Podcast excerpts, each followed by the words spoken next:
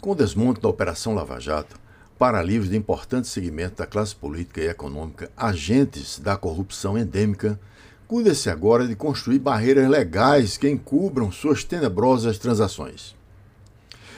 É este o caso da Lei de Improbidade Administrativa, aprovada nas caladas da noite por grande maioria dos deputados. Este é o tema da opinião da semana na revista Será. Ignomínia Congressual. Olá, esse é o podcast do Instituto de Estudos e Pesquisa para o Fortalecimento da Democracia, o IEPFD. Hoje, 8 de outubro de 2021, trazemos até você o editorial da revista Será, um projeto editorial parceiro do Instituto.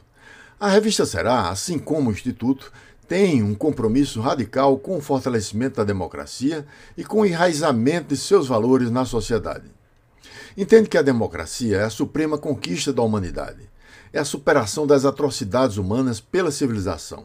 É contra toda forma de radicalização ideológica, preconceito e intolerância. Você está ouvindo o editorial da edição de 8 de outubro de 2021, Ignomínia Congressual. Vamos ao editorial. Não há nada tão ruim que não possa piorar. O Congresso Nacional acaba de confirmar o brocardo, pois as notícias que nos chegam sobre o destino do projeto de lei de improbidade administrativa são aterradoras. E o seu leitmotiv não é outro senão inibir e dificultar a ação do Ministério Público Federal em seu munus de fiscal da lei para salvar a pele de parlamentares delinquentes.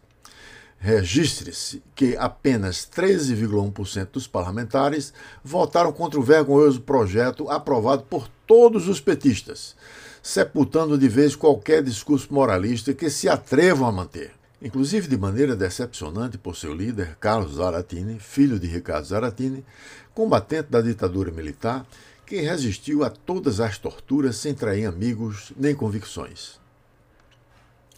As manobras vêm de há bastante tempo. O pacote de leis apresentados pelo MPF, com a assinatura de mais de um milhão de eleitores, foi escandalosamente mutilado pela Câmara de Deputados em uma madrugada trevosa e foi dormir nas gavetas do Senado. A Operação Lava Jato, com a anulação das condenações ao ex-presidente por uma duvidosa suspeição do juiz ou uma não menos duvidosa incompetência do foro julgador, foi praticamente desativada. E as centenas de parlamentares envolvidos em inquéritos empenham-se agora em consolidar suas espúrias conquistas, abrangendo o envio legal de recursos para os paraísos fiscais, propinas de fornecedores dos estados, emendas parlamentares mutiladoras do orçamento público em proveito particulares, etc. e etc. O espaço não permite dissecar as numerosas disposições do projeto de lei, mas algo pode ser oferecido como exemplo. A exigência de comprovação de dolo para os crimes de colarinho branco. Ora, Todos sabemos que a responsabilidade penal envolve as espécies de dolo e culpa. No primeiro caso, quando o agente quer mesmo cometer o crime.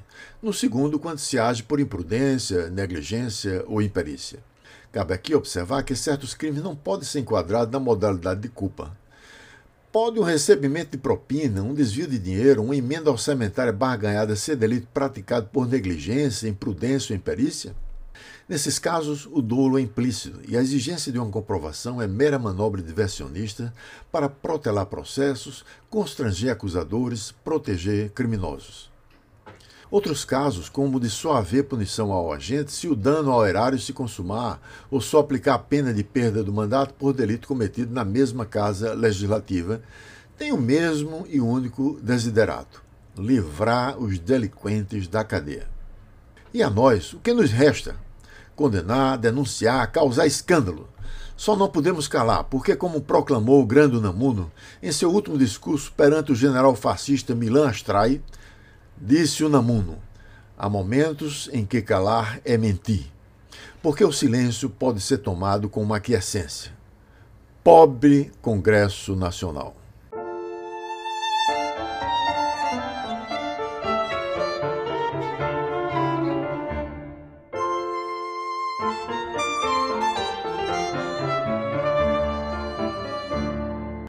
Instituto de Estudos e Pesquisas para o Fortalecimento da Democracia, IEPFD, e a revista Será apresentaram a opinião da semana na revista Será. Revista Será, penso, logo duvido. desde 2012, acompanhando o fluxo da história do Brasil e do mundo. Visite o site da Será em www.revistaserá.info. Para conhecer e acompanhar as atividades do Instituto, visite nosso site em www.iepfd.org. Eu sou João Rego e este é o podcast do IEPFD. Um forte abraço e até a próxima semana.